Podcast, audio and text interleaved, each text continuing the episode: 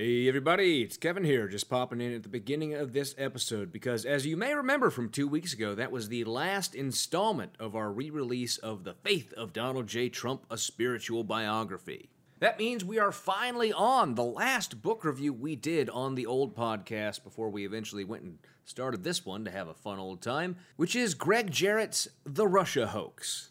As you may imagine, since this book came out and since we did the initial review, a lot has happened, which may not go so well for the author's point of view. In addition, we actually never finished this book review on the old podcast. So, when we get to the end of what we have for this book, we're going to be recording brand new episodes for this review as well, and finally finishing off our review of The Russia Hoax. Remember, if you want more, you can go over to patreon.com/NYGBC, become a supporter of the show for as little as $2 an episode. Really helps us to keep everything going on this end, paying for all the various supplies and, books that we have to get to do this show. And we really appreciate all the support from our listeners. That's it for all the housekeeping this week. On with the show. You're listening to the Not Your Grandmother's Book Club podcast, where we read them so you don't have to. Like the show? Become a patron at patreon.com/NYGBC.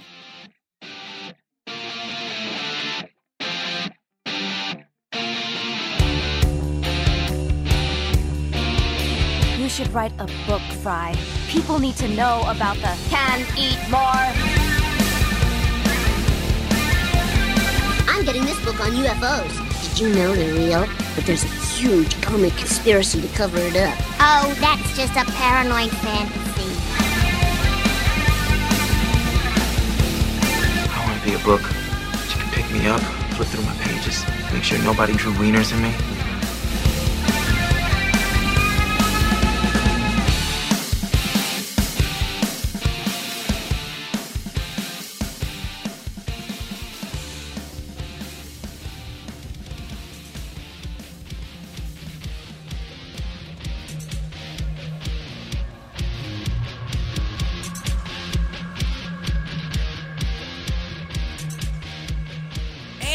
In the final segment of the day, we have what we know you have all been waiting for, and I have been so excited about, because I know I've mentioned it before, I love these book review segments. I love doing these. Famously. Because I really enjoy getting into that mindset and trying at least to understand what they think and why they think this that way.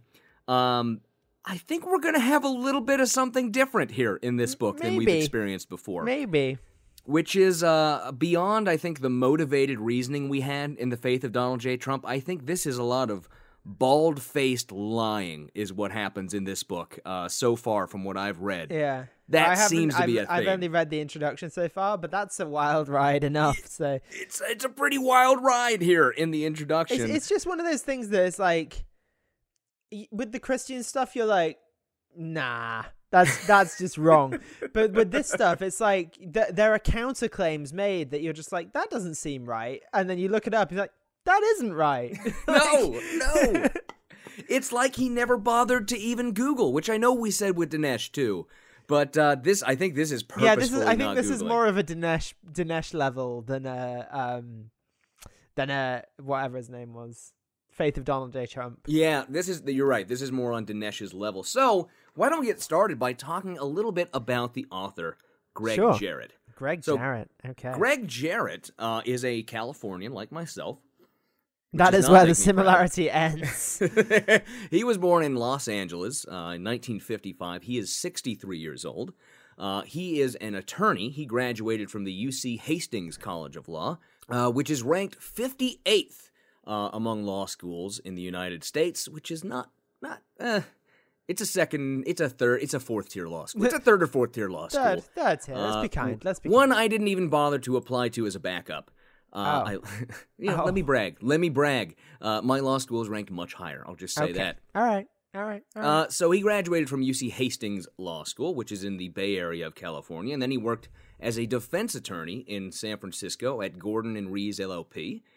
As I checked on his California bar license, it is currently listed as inactive. Okay. I'm not aware if he is a member of the bar in any other state, but as far as I can tell, he has not practiced law in a while.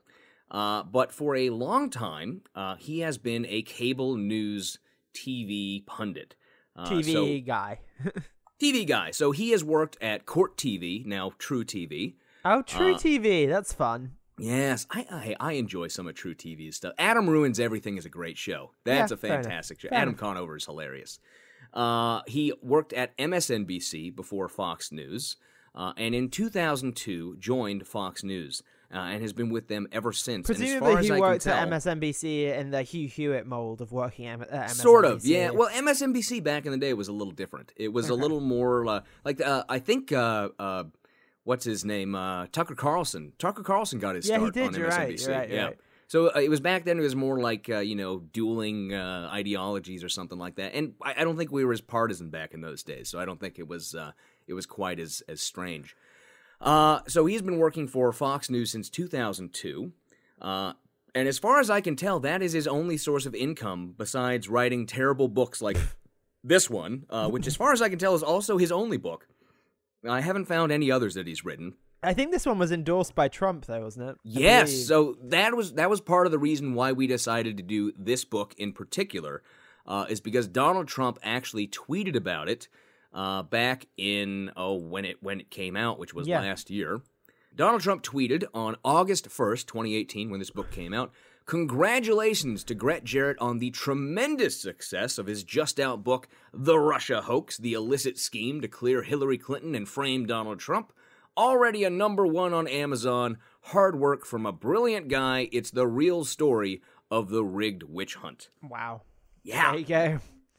Low praise from a little man there. Yeah. Gregg Jarrett also, in 2014, was on a leave of absence from Fox News for personal reasons when he was arrested in the Minneapolis-St. Paul airport for being intoxicated and acting belligerently at the bar. Nothing wrong with that. Nothing. Yeah. He was then charged. Who amongst us have not acted belligerently at an airport bar, honestly? And there is video. There is video. Oh, yeah. Of him fighting with police officers. I recommend everyone go check that out. It's sort of interesting to see. So that is the basic background of Gregg Jarrett. There's not a whole lot else that's interesting in his history, other than being an exactly what you would think right-wing hack who they call a legal analyst on Fox News. Yeah. Same way Judge Jeanine Pirro is a legal analyst. Yeah, exactly.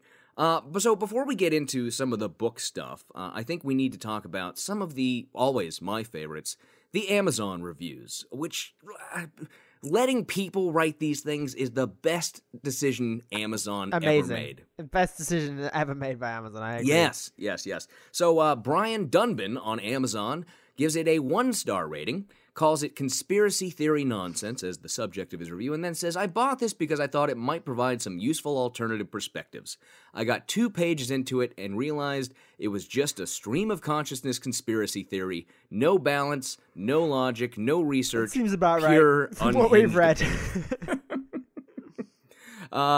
There was also, here's a 5-star review from Bungalow Mo.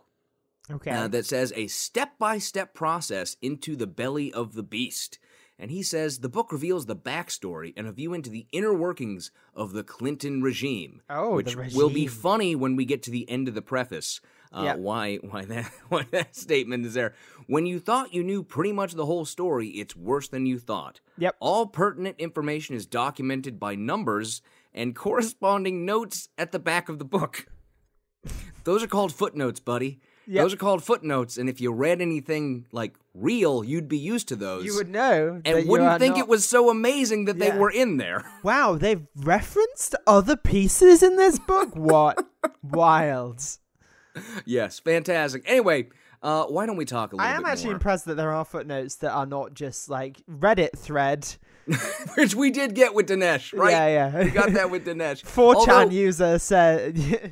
Yeah. Although, I don't know, you haven't seen it yet, but I looked through the footnotes, which I always enjoy doing, right? Because when we do these book reviews, I do some fact-checking, right? So I will try and see what they're saying.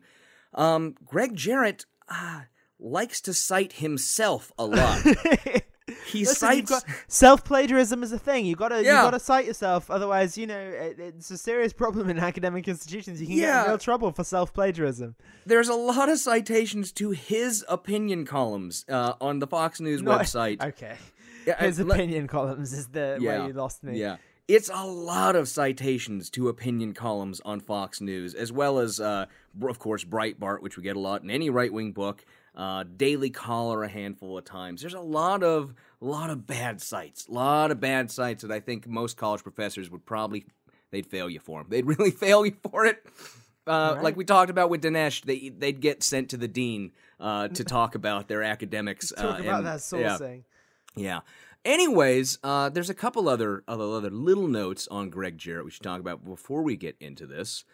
Starting off with, Gregg Jarrett is so important, apparently, that he's only been fact-checked by PolitiFact twice. Look, when we pick up this book, no one cares what he has to say. Yeah. But the two quotes from him that PolitiFact has bothered to check into are, quote, "The FBI has become America's secret police like the old KGB," which was given a pants-on-fire rating. Right, yep. And, "You can collude all you want with a foreign government in an election. There's no such statute that makes collusion a crime," which was given a false rating by PolitiFact. Okay. Luckily, PolitiFact also, in their Pundit Fact, which is connected to PolitiFact, but they just call it differently, did bother to read his book and fact-check some of the claims he makes within it, which we will be talking about as we go through the book a little bit. I'm sure we'll be going back to that. But with that all out of the way, why don't we get into this book a little bit, starting off with the book jacket, which I think was one of the better, like, it's almost as bad as the book, and it's not written by Gregg Jarrett, or it is, and it's written in third person, I don't know. But the book jacket starts off with, "This book is a defense of the rule of law, which came under sustained attack by high government officials who abused their positions of power to subvert our system of justice and undermine the democratic process." Can we also just talk about the front cover as well for just a second? Yes! Because it's got, like, Robert Mueller and James Comey, both of whom are pretty large men. Mm-hmm. And then Hillary Clinton, like, peeking out from behind Bob Mueller's shoulder. They didn't bother to make her the same height like you normally do when you put three people on a cover like that. Yeah, they have her, like, a full 2 feet shorter. Like, they were really bad. She is a full 2 feet shorter. Well, she is, but, like, you know what I'm saying. If you put three people on a cover, you can move them around. There's this thing. It's called Photoshop, and people use it to make covers. But yes, you're right. And everyone on that cover is scowling, right? Just totally scowling and angry looking. Yeah, that's true. Especially Bob Mueller, who looks like he's about to kill your dog and feels slightly bad about it. Oh, no, he's not. He doesn't feel bad about it at all. He just wants to kill your pets. I don't know. It looks like there's a bit of a whimper in his face. That's okay. It's all right. Whatever. Anyways, let's start off with the preface, which is titled "An Insidious Abuse of Power." And I know we don't usually do this for prefaces. Prefaces? What's the plural of preface? Prefaces. I came up with an alternative chapter title for this just because I felt like it was so warranted, which is "Lemony Snicket's A Series of Unsubstantiated Events." That was my alternative chapter title. I have Harry Potter and the Insidious Abuse of Power. Hey, that's a good one. But I should just say the first line of this book, is so hateful. It just shows what we're going to get throughout this book. No, it's good. It's great. This is what I would do if I would write a book. Yeah, he says, "I write this the week that James Comey began peddling his vainglorious book. It reads like a Harlequin romance, except the protagonist is in love with himself." It's so delicious. That is some delicious hatred. Also, like, when did Comey's book come out? Oh, I believe that came out last summer. Yeah, so this whole thing was written in like 3 months, and it shows. Well, he might have written this after the book was done. Yeah, but he starts off the next paragraph with, like a completely terribly chosen adjective, right? He says, as the director of the FBI, Comey launched a dilating investigation. Yeah, what does that like pulsating? Yeah. What? I had to Google and make sure there wasn't a definition of dilating that I didn't know, because I had no idea what he was going for. I think he means like expanding. Yeah, kind of. Because that's the definition of dilating. Like octopus, you know, like how octopus, like throbbing. Because that's not the right. Not if it was throbbing, pulsing. Throbbing. I don't know. I have no idea what he was going for. I think what he means is that it kept going at like every new. They just went further and further looking for evidence and got diluted from its original purpose, is what I think he means. But that is not the right word. Then he should have said diluted. Diluted. Ever diluting. I don't know. I don't know what he meant. Look, we haven't had a good writer yet. I mean, Jarrett went to law school where you have to write a lot, and you typically learn how to write, but there's a lot of lawyers who are terrible writers. Lawyers are not good writers, in my experience. Some are. Some are. John Grisham. I love Grisham books. I know a lot of people hate Grisham books, but I enjoy a good Grisham book. I will take John Grisham. That's fine. Okay. So he starts off, of course, by calling James Comey a liar, right? There's no evidence for the probe. James Comey. And he says, so in a deception worthy of a solid street hustle, Comey labeled it a counterintelligence matter. You know Gregg Jarrett has been street hustled, right? That's like, you know that's the reason he's been... You know, a solid street hustle could fool anybody. So, you know, it's not embarrassing that I got all my money taken in Union Square Park by a chess hustler. That's not...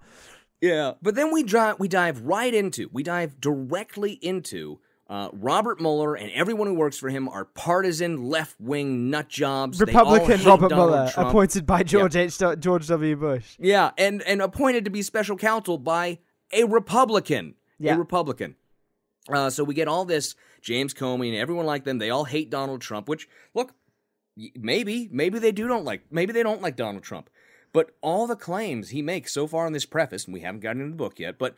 all the claims are completely unsubstantiated. There's no footnotes in the preface. Oh, men like Comey love this and hate people having power. Like, you know. This whole book is him drawing crazy inferences from a lot of stuff. That's the what I get so far from reading just the beginning of this book. And so we get a lot of James Comey was desperate to retain power. And he, you know, shouldn't have stopped the Hillary Clinton investigation that I will remind you there were multiple congressional investigations into, and they all agreed that there was nothing there. Yeah. Controlled again by Republicans. How many times has Donald Trump been called before Congress? Is that? Mm-hmm. Yep, I know. So the first thing that I noticed in here that really stuck out to me, and I had to Google something because it tickled the back of my brain and I remembered there was something there, was he says this line, quote, "It would not be easy. Criminal codes would have to be creatively reinterpreted or deliberately misconstrued. A grand jury must be avoided or diminished at all costs." But he's referring to the Mueller investigation, yes. But he's saying that Mueller shouldn't, like, Comey and Mueller would be planning not to have a grand jury, right? Yes, he's describing how that ran, yeah. But there is a grand jury. I know. And there was one when he wrote this. I know. We all know this. And this goes back to the reason it tickled the back of my brain and I had to search because I remembered that something happened with Jarrett that I had seen. And this is what it was. Well, in August of 2017, Gregg Jarrett on Fox News called for a grand jury to investigate the Hillary Clinton email controversy. Oh, sorry. I think I've misread it. So he's... Mm-hmm. He's saying that they had to avoid a grand jury for the Clinton stuff. That is what he's saying. So part of Comey and Mueller's plan, or Comey's plan, is to avoid a grand jury for that.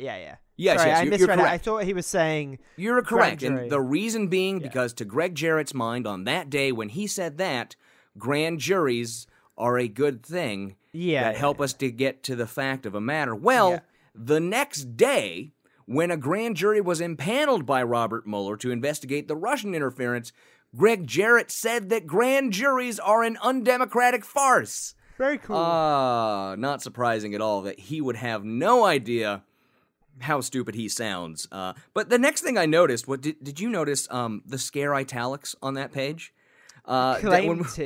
Yes, we get to talking about the Trump dossier, which is going to be a big part of this book. Which is nicknamed the Dodgy Dossier by Donald Trump. Yes, the dossier, there's going to be a lot of talk about the dossier in this book. And he says, quote, it was secretly funded by the Clinton campaign. And I also wrote that all the Republicans have a really hard time spelling Jeb Bush's name right.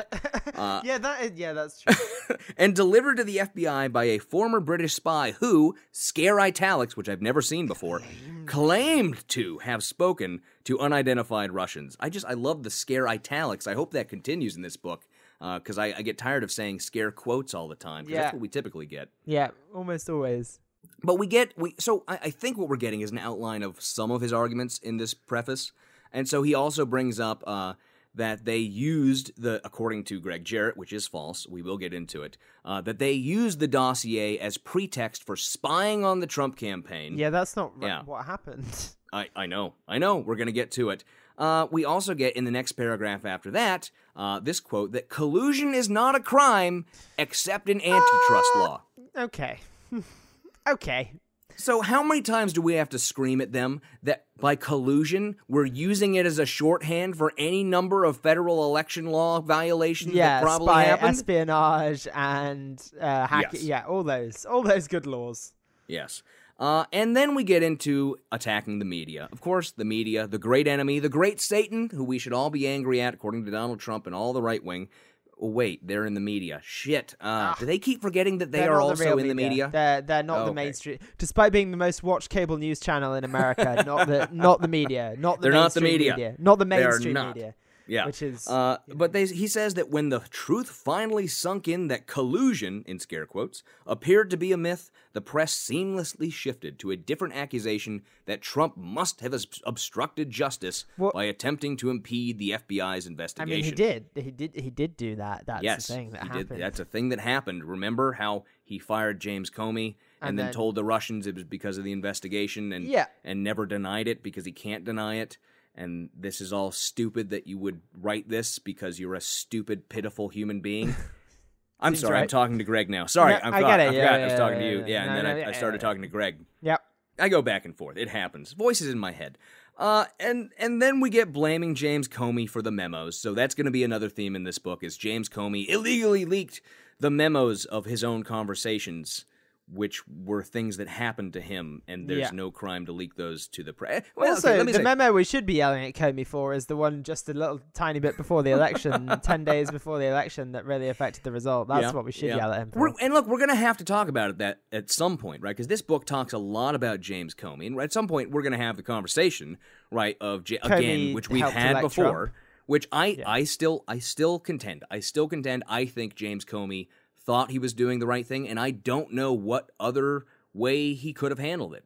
Maybe he could have changed his language a little bit, but I don't think there was a better way around that, because if Hillary Clinton won and the Republicans found out that there was something else that they should have investigated or did investigate and didn't say anything about it, there would have been hell to pay. Yeah. So I honestly, I don't know what the other way around that is. I know it sucks that it sort of helped things turn out this way, but I still don't know what could have been done better about it.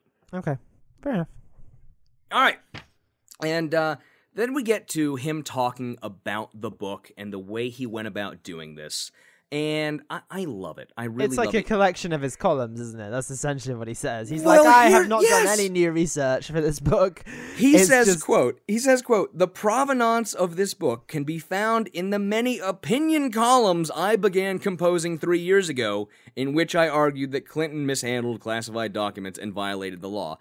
So this book is based on his opinions, not fact. Yeah. He's admitting that. He's admitting that up front. Also, doesn't care what Trump's done in terms of national security. What has the Trump family done in terms of national security that is so much more heinous than... Yes. Yes, and then he, of course, as lawyers always do, they love to quote famous Supreme Court justices. He quotes Justice Brandeis, who is a fantastic writer. Brandeis had some of the greatest dissents of all time. And he quotes him, this is a dissent that Brandeis wrote in Olmsted v. United States.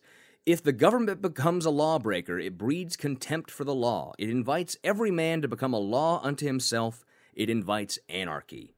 In a case that had to do with Fourth Amendment search and seizure violations. And you're taking that out of context. Very good. That annoys me. That annoys me because he knows better. Because he had to read that case in law school, and he knows what it's about. Just because you had to read something doesn't mean you've understood it. You know that.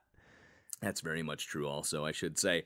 And then we get some praise for democracy and a close but no potato moment, which I loved, where he starts talking about things that could just as easily apply to Donald Trump as the way he thinks they're applying to the left, the deep state, the Democrats, the liberal media, Hillary Clinton, all that.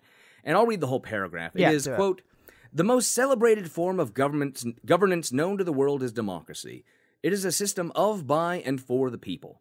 Because of this personal construct," which is a nonsense phrase, "democracy is susceptible to the same human frailties that afflict us all. Greed, prejudice, hubris, intellectual dishonesty, and moral weakness." All perfectly described, Donald J. Trump. Yeah. "Government, therefore, is only as sound and effective as the people who are empowered to run it at any given time. This is its fundamental imperfection." And why, so under close. Donald Trump, now it is bad. That is, okay, we did it. So very close. So very close, right? But then we close out the preface by him admitting how poorly he did a job of researching this book. And he says, quote, I'll read it again in its entirety, "Comey and other participants in this hoax were not interviewed for this book. I doubted they would consent and distrusted their credibility. Cool. My conclusions about their motivations and intent are drawn from the extensive public record of their conduct in these matters and interviews with current and former employees of the FBI and Justice Department about such conduct. And based on this record, no other conclusion is reasonably supportable." So he did not talk to anyone involved, but he made up his own mind about what happened, and he's going to stick to it, damn it. Love that. I mean, yep. And also everyone else is wrong if they have any other opinion. Yep. Because this is the only supportable conclusion that he has made without talking to the participants in the story. Cool, very cool. Yeah. And I also, one other thing I wanted to mention, and I don't remember if I brought this up when we did Dinesh's book, but I don't know, well, you haven't seen it yet, but the cover of this book, the publisher is called Broadside. I believe it's a division of one of the large publishers. I don't remember which one, but it's the same publisher that did Dinesh's book. Okay. And their logo, fittingly enough, is the back of a bullet. So it's the rear end of a bullet is Broadside Publishing. Fittingly enough for this, I think there's a reason they chose that for their right-wing publishing arm. Yeah, probably. Whatever. I think it's HarperCollins or somebody. I think it's HarperCollins, like Republican book publishing arm. That did. Yes, it is HarperCollins. It's HarperCollins. Cool. Anyways, that is the preface of The Russia Hoax, the illicit scheme to clear Hillary Clinton and frame Donald Trump. And I have to get into my deep, dark, mysterious voice to say that from now on, just like I did with the big lie. The big lie. So I am excited for this book. I hope you are too. And I just want to ask you, what do you hope? What do you hope that we learn from this book? I hope just for some crazy conclusions, and I hope we learn exactly how James Comey stole the election from Donald Trump. I get that on a jokey level, right, that this book is 90% bullshit, but I want to know, like, seriously, because we're looking into the minds of the other side and trying to figure out how they... What do you hope we learn from them about them? Okay, so I think learning how they're going to justify the Russia stuff is going to be interesting, and I think this will be an insight into that. Right, and especially with the new Roger Stone stuff breaking this week and the Russia investigation proceeding at a brisk pace. I think it's going to be interesting. We're going to have some insight from this book, hopefully, in how they're going to continue and try and downsize all of the stuff that looks bad for Donald Trump and play up anything they can, all the whataboutisms about Hillary Clinton that they possibly can. I think that's what we're likely to see. Yeah. I think that's probably right. All right. Well, with that done, that is it.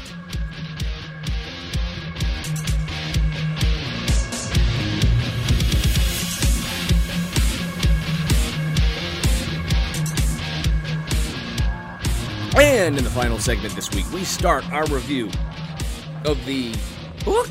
I feel like I have to put that book. Is it really, or is it like a rant journal that got written down somehow of Gregg Jarrett's book? Of the book. Gregg Jarrett's book, The Russia Hoax: The Illicit Scheme to Clear Hillary Clinton and Frame Donald Trump. Which, of course, last week we did the preface. We talked a little bit about Gregg Jarrett. And now it's finally time. So why don't we get into it? This first chapter, chapter 1, is titled, as you would expect, Hillary Clinton's Email Server. What was your alternative title? What else? Well, I think there's a very good chance we have the same alter. I don't know what yours is, but there's a very good chance. But her emails, that's the obvious one. Yeah, mine is but her emails, the chapter, right? Yeah. That's what I have. So did you have something different? I knew you would think of that, so I wrote the same. I wrote the title as it was, but just in the alternating capitals again. The SpongeBob letters are Hillary Clinton's email, though. Yeah, very good. Very, very good.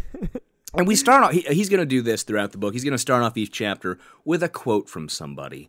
And his quote for this chapter is, "Convenience is not a legal principle. Lord Justice Edward Pierce, Queen's Bench, High Court of Justice of England and Wales, 1961. I thought we didn't listen to the Brits in this country. I thought so, too. But I guess he wants to bring... We do, actually. In the law, like, we read a lot of British cases, the background of where our law comes from. You know, it's a whole thing. But I can tell you for sure that he just Googled and found a good quote he wanted. He didn't actually, like, know that one from anything, because it's from 1961. Anyways, this book starts off with... This is a story of corruption. It begins, as it must, with Hillary Clinton. Yes, famously, the first corrupt politician that there has ever been. That is where the story of corruption begins. Yeah, and we start off, of course, this is going to be about the email server, because they cannot stop thinking about the email. And look, the emails are the thread of this book, right? The thread are, how come they didn't arrest her and put her in stocks and let us throw fruit at her? That's basically what this book is about. But we start off with the basics of the Hillary Clinton email scandal, right? Mm-hmm. And so Hillary Clinton Bill had an email server in the garage or in the basement or whatever. It was not a secure server, according to Gregg Jarrett. Server. Which a secret server. Fine. Yeah. Let's agree this now. It's bad that she did that. Yeah. And she probably got away with it a little bit. Yeah. That doesn't mean that everything that came after is illegitimate. Right. And look, Jarrett is going to make the claim that the email server and the stupid email shit warranted, I don't know, some of the crimes, the criminal statutes he's going to cite later in this book would put her in jail for like 10 years, which none of them did. And we'll be going through that. I've looked up the law. And we'll be talking about that some as we go through this book. But he also stretches the meaning of the law to an outrageous point for a guy who has a law degree. It's also, I mean, the point of this is to delegitimize the later stuff against Trump. Mm-hmm. Yeah. And the Russia stuff, which it doesn't do. Like, you're saying, oh, well, she got away with it. Why isn't Trump getting away with his crimes? Like, that I feel like you've not served your argument there. Yeah, so this first chapter is all whataboutism, and what I want to call, because I had to come up with a phrase for this, I couldn't think of anything, I'm calling the inference of the snowball of inferences, right? Good. Which is we keep getting these inferences, right, where he's going to say what he assumes about a thing. Yeah. And by the end of the chapter, this other thing. And by the end of the chapter, those things are no longer going to be inferences. Those are going to be gospel truth for Gregg Jarrett, okay? Because he admits, right, I assume, I think there's, or the most common thing he says is, there's no other outcome you could possibly believe in, something like that, right? Yeah. But by the end of the chapter, he's going to forget that he made those as inferences, and they are going to be facts. So that's how this book is going to go. That's Trumpism in a nutshell. Yeah, it really is. It really is. Saying a thing and then forgetting that you made it up. And then assuming and then that saying it's true. Many people say this is true. Exactly. So we start off with the story of the email server. And he says, the State Department never certified the server as secure as its rules require. Yeah, he also says... set it up in Chappaqua, New York, residence of Bill and Hillary Clinton. Indeed, the server was installed in the basement of their house. As if that's like, where else would you put a server? You're not going to put it in the fucking kitchen. Like, obviously, put it in the entryway, right by the staircase. It's you want everyone to see it. It's sinister to store the server in the basement. That's where servers go. Yes, but we also get this line, which is, thus, anyone within the home, including those without security clearance, had physical access to it, as did the two individuals who were instrumental in its installation, operation, and maintenance. And I wrote, after they get past the full Secret Service security patrol that watches over the Clintons all day, every day since Bill got out of office as president of the United States. There's also another thing I did notice in this chapter. I don't know if you noticed this too. He seems to forget that Bill Clinton was president of the United States. Yeah. Yeah. Because he brings up that Bill Clinton was pocketing millions for speaking engagements, and he says... because he was president. He says, many of them connected to his wife's work, and I just wrote, had nothing to do with the fact that he was president of the United States. Nobody would ever want to hear from him otherwise, right? Well, to be fair, I don't really want to hear from Bill Clinton, to be honest, but... Come on, he's like a... At this point, he's like, he's not a fat grandpa anymore. He's a very weirdly skinny grandpa at this point. That's true. Yeah, he used to be fat. Yeah, he was a lot nicer looking when he was fat. I miss fat Bill Clinton. I think we all do. Yeah. But we get that this is the first inference, right? The first inference I picked up on in this book, which is the motivation behind Clinton's decision to use a secret server invites the question: if someone has nothing to hide, why hide? Yeah. Therefore, she's hiding something. That's not like. Yeah, you're right. Yeah, yeah. So we then get into the issue of how this whole thing came up. And as always, with the crazy, kooky right, we're going to talk a lot about FOIA requests in this book. And Benghazi. And Benghazi, of course, They will never let Benghazi go because they're crazy people. But the crazy right, for whatever reason, seems to always believe that FOIA requests are how... things are done. I don't know. I don't know what the hell they think, but they always think that FOIA requests, Freedom of Information Act requests, by the way, if you don't know what that means, are the way to like get to the truth of a matter for some reason. And if some information isn't available via FOIA, then it means that everyone's hiding stuff and there's a conspiracy afoot is typically the way it goes. But we're going to talk about Judicial Watch at some point in this book, who there's some interesting stories of. So we get into this and... We get, first off, the fact that Hillary Clinton never used her State Department email account. Yeah, that's not true. She didn't never use it. She just sometimes didn't use it. Right. Which, Look, we've gotten the explanations from Hillary Clinton already that she wanted to use her BlackBerry and blah, blah, blah, and it was just more convenient. And look, all that is perfectly, we all agree, it was dumb to do the whole email server thing. Completely. But it's explainable by the fact that she wanted convenience, right? Yeah. It's perfectly explainable. She's old. She's like 60-odd. She didn't fucking know. I don't know. Yeah, well, there's also the companion issue of, right, she didn't want to do private emails for her family, friends, whatever, over the government system. Because then her private stuff is open to FOIA requests. Yeah. Which is just annoying, right? So we get the implication that President Obama... She should have, yeah. Properly, she should have done. Fine. I get that. Mm-hmm. But also, having said that, you know, how often... It's she communicated with President Obama over a private email address. How often do you actually check the email address something has come from when it comes to your phone? Oh. Unless you think it's literal spam. If it's an email address that I recognize, I will not check which email, my wife emails me from, and she has multiple. I won't be like, this is from Kristen's Gmail, not from, it's silly. God, it's crazy to think there was a day when we used BlackBerries, right? Oh, yeah. That's the nightmare. Weirdest thing. That's the weirdest thing of all this, that she liked her BlackBerry. Do you remember BlackBerry pins? Goodness. Ugh, terrible. Anyways, we next get the implication that President Obama was in on all of this, right? We get Obama was not only concealing his communications with an alias, he was mishandling classified information in the same negligent manner as Clinton, with no citation, of course. Yeah, and then this may explain why the FBI and the DOJ were motivated not to charge Clinton. If they did so, Obama's mishandling of classified communications would be exposed. So I'd like to point out that what he's done there is made a claim that something happened and said that, we don't have the evidence that that thing happened because it was covered up. Ergo, he has no evidence that President Obama mishandled classified information. Yeah, it's also pretty funny that he's like... Sometimes he did so while his Secretary of State was overseas using an unprotected mobile device. Like the one Trump tweets from all the time. I was going to bring that up at some point, that Donald Trump still uses his unprotected iPhone. And for the longest time, remember when he started in office, he didn't even have the dual verification set up for his Twitter account. Nope. That was great.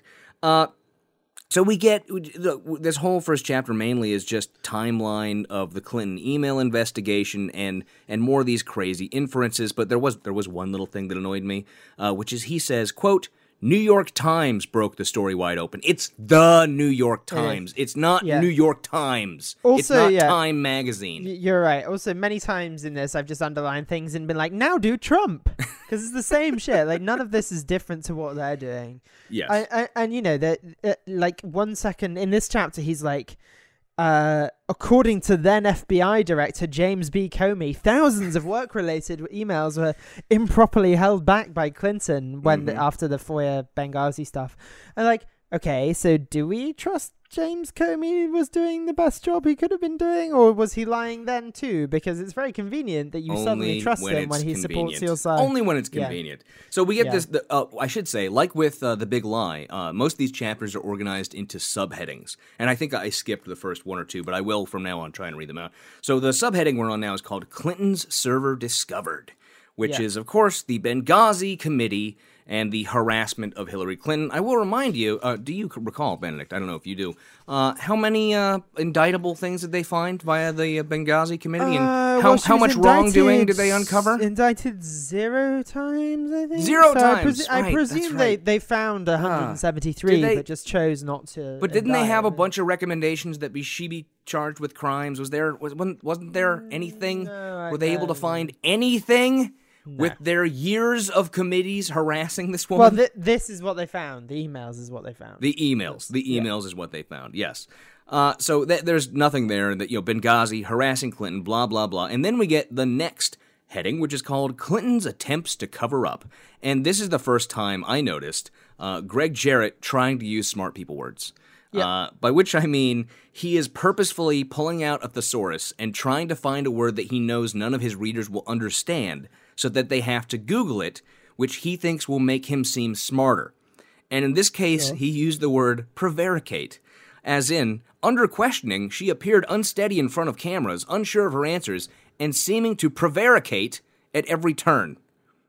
That is such a dick. Yep. That is such a douchebag move. Yep. To try and sound smarter by pulling out a word that I had to look that up because I was like, "Prevaricate." Like I get sort of from context, and I think I've heard it before, and I basically know what it means. But like, does he know exactly what it means? Yeah, I'm not sure. Probably not. That's this second-year law school word. You'll learn it next year. Oh, I'm sure I will. So this is, obviously this is true. Hillary Clinton changed her story about the emails. Going from like. There was no classified material, and I didn't know it was classified, and blah, blah, blah.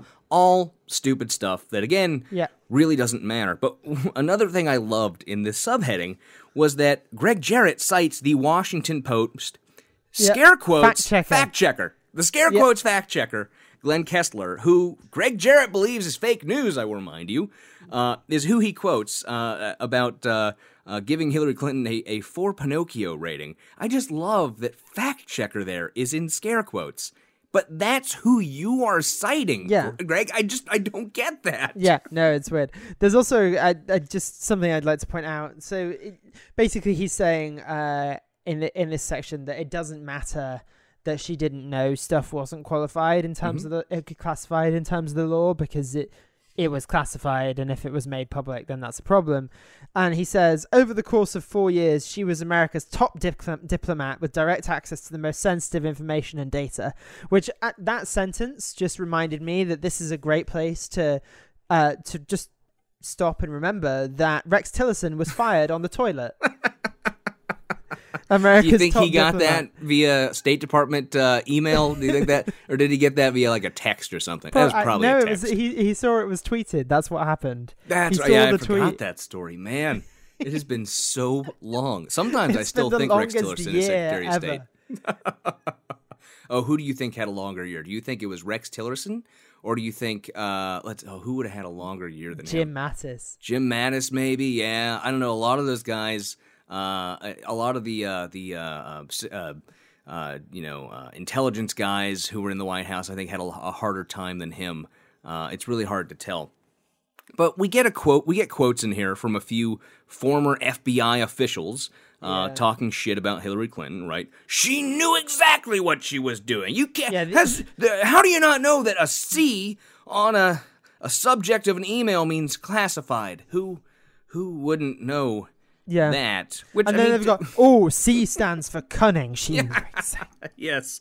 I mean, like, to be honest, right? Sure. She had to go through training on all this stuff, but who pays attention in that type of thing, to be honest? Yeah, well, I wrote later, there's another bit, like, Gregg Jarrett should be forced, like, given a test and made to do a test on every iTunes agreement he's fucking signed. Yes. Like, I have read and understood this. Yeah, sure, Gregg. You know, It's funny because that is the example that every law professor gives when they say, I never read the terms of service. They all say, the iTunes terms of service, nobody ever reads them. It's like, yeah, no, of course not. Nobody's going to do that.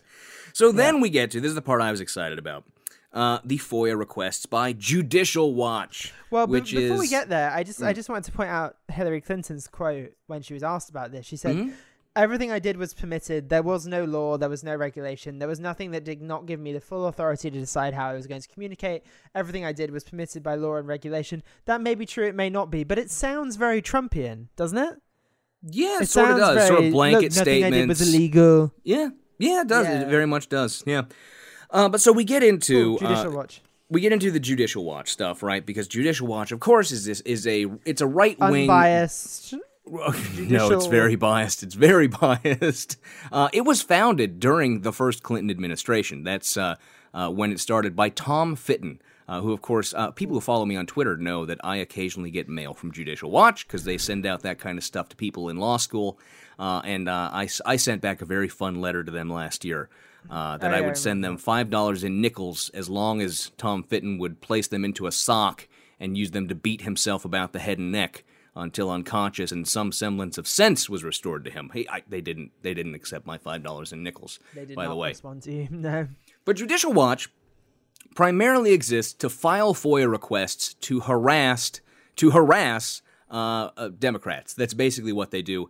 And stir up conspiracy theories.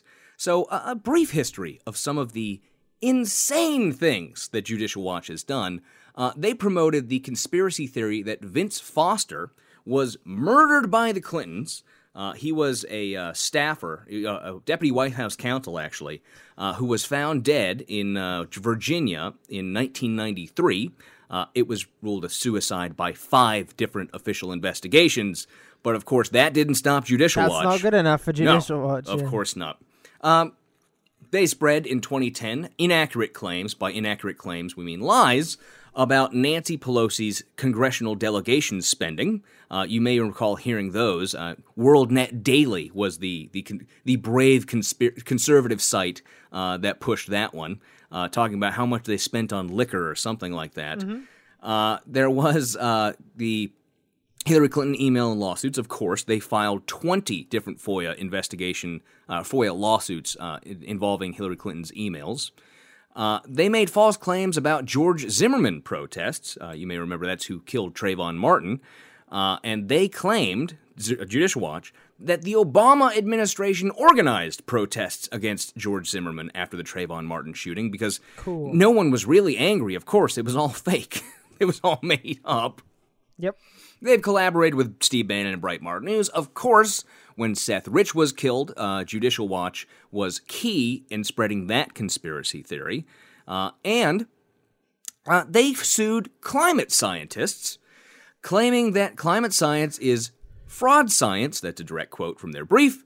And seeking numerous FOIA requests to harass scientists. You may recall they are the ones who got the emails from a bunch of client scientists talking about how we need to act on this now, and they edited those to make it sound like there was some conspiracy going on and all that sort of garbage. But this is all you need to know. Judicial Watch is a terrible organization, and they were so key in the Clinton email harassment. But that's, of course, Gregg Jarrett's heroes, Tom Fitton and Judicial Watch. So we get to the next subheading, which is called Clinton Knew She Broke the Law. Yeah, there's not a lot really else to say about this chapter, is there? It's literally just like, it's kind of structured legally of like this point, then the next point, then the next point. Not really. No, but, no, really? But you know what I mean. It's like laying out theses and thinking you've proven those theses before moving on to the next one. Right, thinking you proved them through wild inference. Yeah, and then moving on to the next one. It's not a solid legal argument, but you can see it's set out that way, and he's thinking about this in that way. To give him the benefit of the doubt, that's the way he's thinking about this, as if it's a, I don't know, I guess like a prosecutor's statement. He's not smart enough for that. But yes, we get the claim in this... Sure, but you know what I mean. Yeah, I get what you mean. It's structured in that way. I get what you mean. So we get the claim in this subsection that she knew she was breaking the law when she used the private server rather than the government server. Lots of conjecture in this. Although Clinton is a trained lawyer who graduated from Yale Law School, she seemed oblivious to the law, or more likely... That must have hurt him to write, because it's such a better law school than he went to. Where did he go? He went to UC Hastings. We talked about this last week. Yeah, right. Yeah, cool. Yes, but so we get in here, right? She broke the law and she knew it. That's the claim here. And then we get that she had, I think, 2 or 3 documents she signed regarding classified information and a briefing on how to handle classified information. Yeah, exactly. I go back to my previous terms of service point where we should test Gregg Jarrett. Right, look, and here's the thing. I think he might have a reasonable point here, that either she should have known that she was breaking these rules, right? Or that maybe she did know and just thought it didn't matter. I think one of those two is the most likely, rather than the conspiracy that Gregg Jarrett wants us to believe here. Yeah. That either she knew and didn't think it was a big deal, or just didn't pay enough attention to know that she was breaking the rules. Something like that, I think, are the easily most likely real answers to these questions. But then we get to the deleting the emails off of the server part, right? Which, of course, is something that Donald Trump loves to bring up. Yeah. And this story, I don't think this story... They recovered a lot of them, didn't they? Yeah, they recovered a lot of them. I think a part of this that never gets talked about is, the details of what happened in this situation, which we won't delve into very deeply. But to summarize... months before she ever got a subpoena about preserving those emails, they had somebody working on the server to delete a lot of the private emails. And basically, it's like writing an email and never clicking send. He never clicked send to get rid of all the personal emails. Okay. And then he did when they were getting ready to present all these emails, because they didn't think they needed all the private emails. But Republicans love to talk about the fact that the software they used to delete these emails was called BleachBit. They love to bring that up because it sounds so evil. They were bleaching and my mom to this day, literally, because all she listens to is Fox News, she believes that they actually used bleach, because you know how moms... like real bleach? Well, do you know how moms mishear everything in a way that is so entertaining, right? They mishear the names of movies and famous people, and they always get it just slightly off. She thinks that in part of this, they actually bleached things. It's great. Nope. That did not happen. My mom believes that. It's fantastic. That's cool. Fun for your mom. Yeah. So we go through more. It's more of the same. It's all more of the same. She knew what she was doing. It was all on purpose.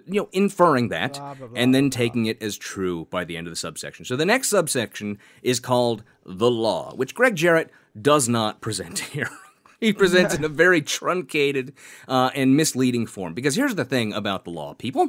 As someone who is in law school, one of the top law schools in the country, and studies the law, you can't just read a statute and know the law. That's not how it works. Gregg Jarrett seems to have forgotten his entire law school career, where you're told you have to read the cases to know how this is interpreted. So we get him copying and pasting a couple of statutes, like 18 U.S.C. 641, which is not relevant, although he believes it is. It's about stealing or converting any sort of records or anything from the government, which is not what happened, because those words have meanings, but he likes to use metaphor and think that that's what's going on here. And then he gets to his allegations, where he says case law supports a criminal prosecution under these facts. And the case he cites is U.S. v. Rosen, which we're going to talk about next week, because he talks about this a lot more. And let me assure you, it absolutely does not support a criminal prosecution. All right, well, I'm looking forward to that. very, very different case. In U.S. v. Rosen, it was a spy who was giving materials to, I believe it was the USSR. That is very different. Okay, that'll be fun. Yeah. And then we get to James Comey revealing his findings and saying that there was nothing to charge with, right? The Comey findings were that from the 30,000 emails that were returned to the State Department, 30,000, I will remind you, 110 had classified information. 110 out of 30,000 emails had classified information. Look, that's just... ridiculous. It's ridiculous that Republicans, they always want to bring up the 30,000. They never want to bring up the fact that it's only 110 we're actually talking about. Still not good, but definitely not 30,000. No. But a lot of that information, right? A lot of that information, and here's the thing is that a lot of, when you look into classifications for secret materials and stuff, most analysts say that they overprotect materials. Things that really don't need to be classified are... Discussions about where staffers should go for lunch are classified because they're between two intelligence because staffers. They're about location of staff and things like that. Travel plans are often classified at a low list. Things like that are often classified. But look, we get a lot of deliberately misconstruing statutes in this chapter to end out this chapter, and none of it makes any sense to anyone who reads the law. But we get to end off this chapter.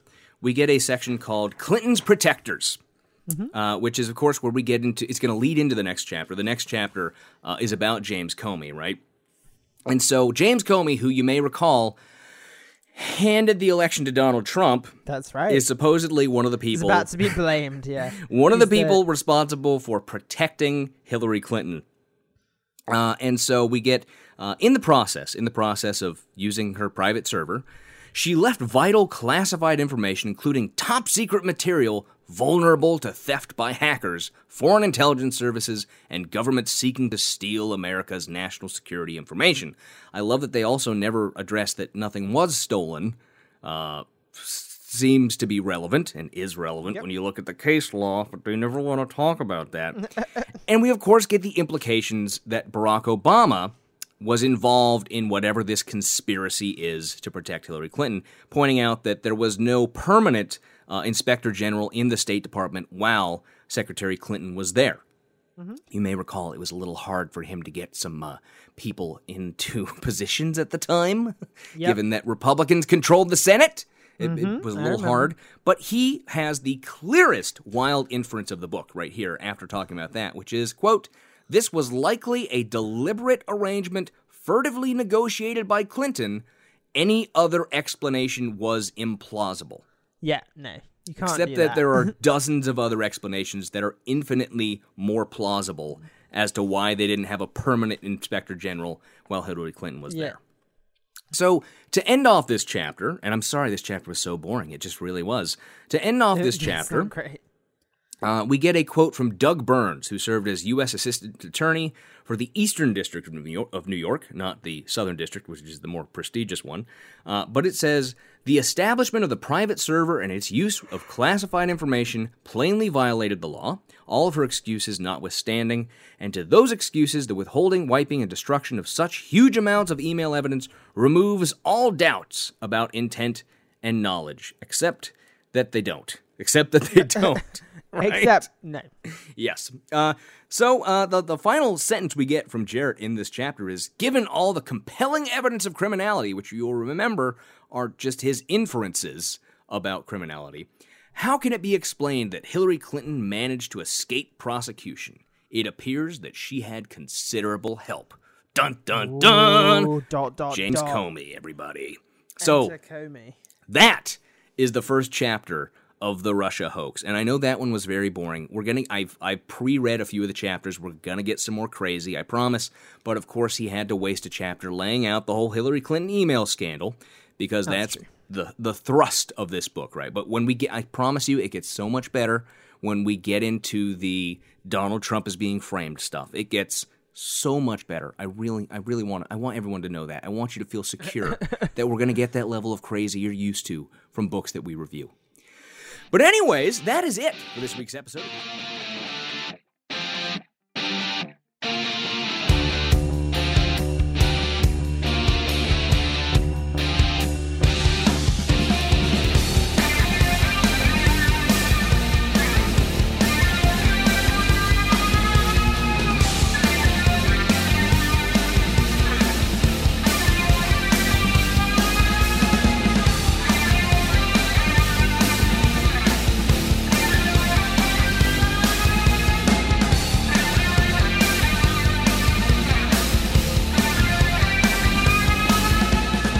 The Not Your Grandmother's Book Club podcast is a production of Kevin and Benedict Productions. Copyright 2020, all rights reserved.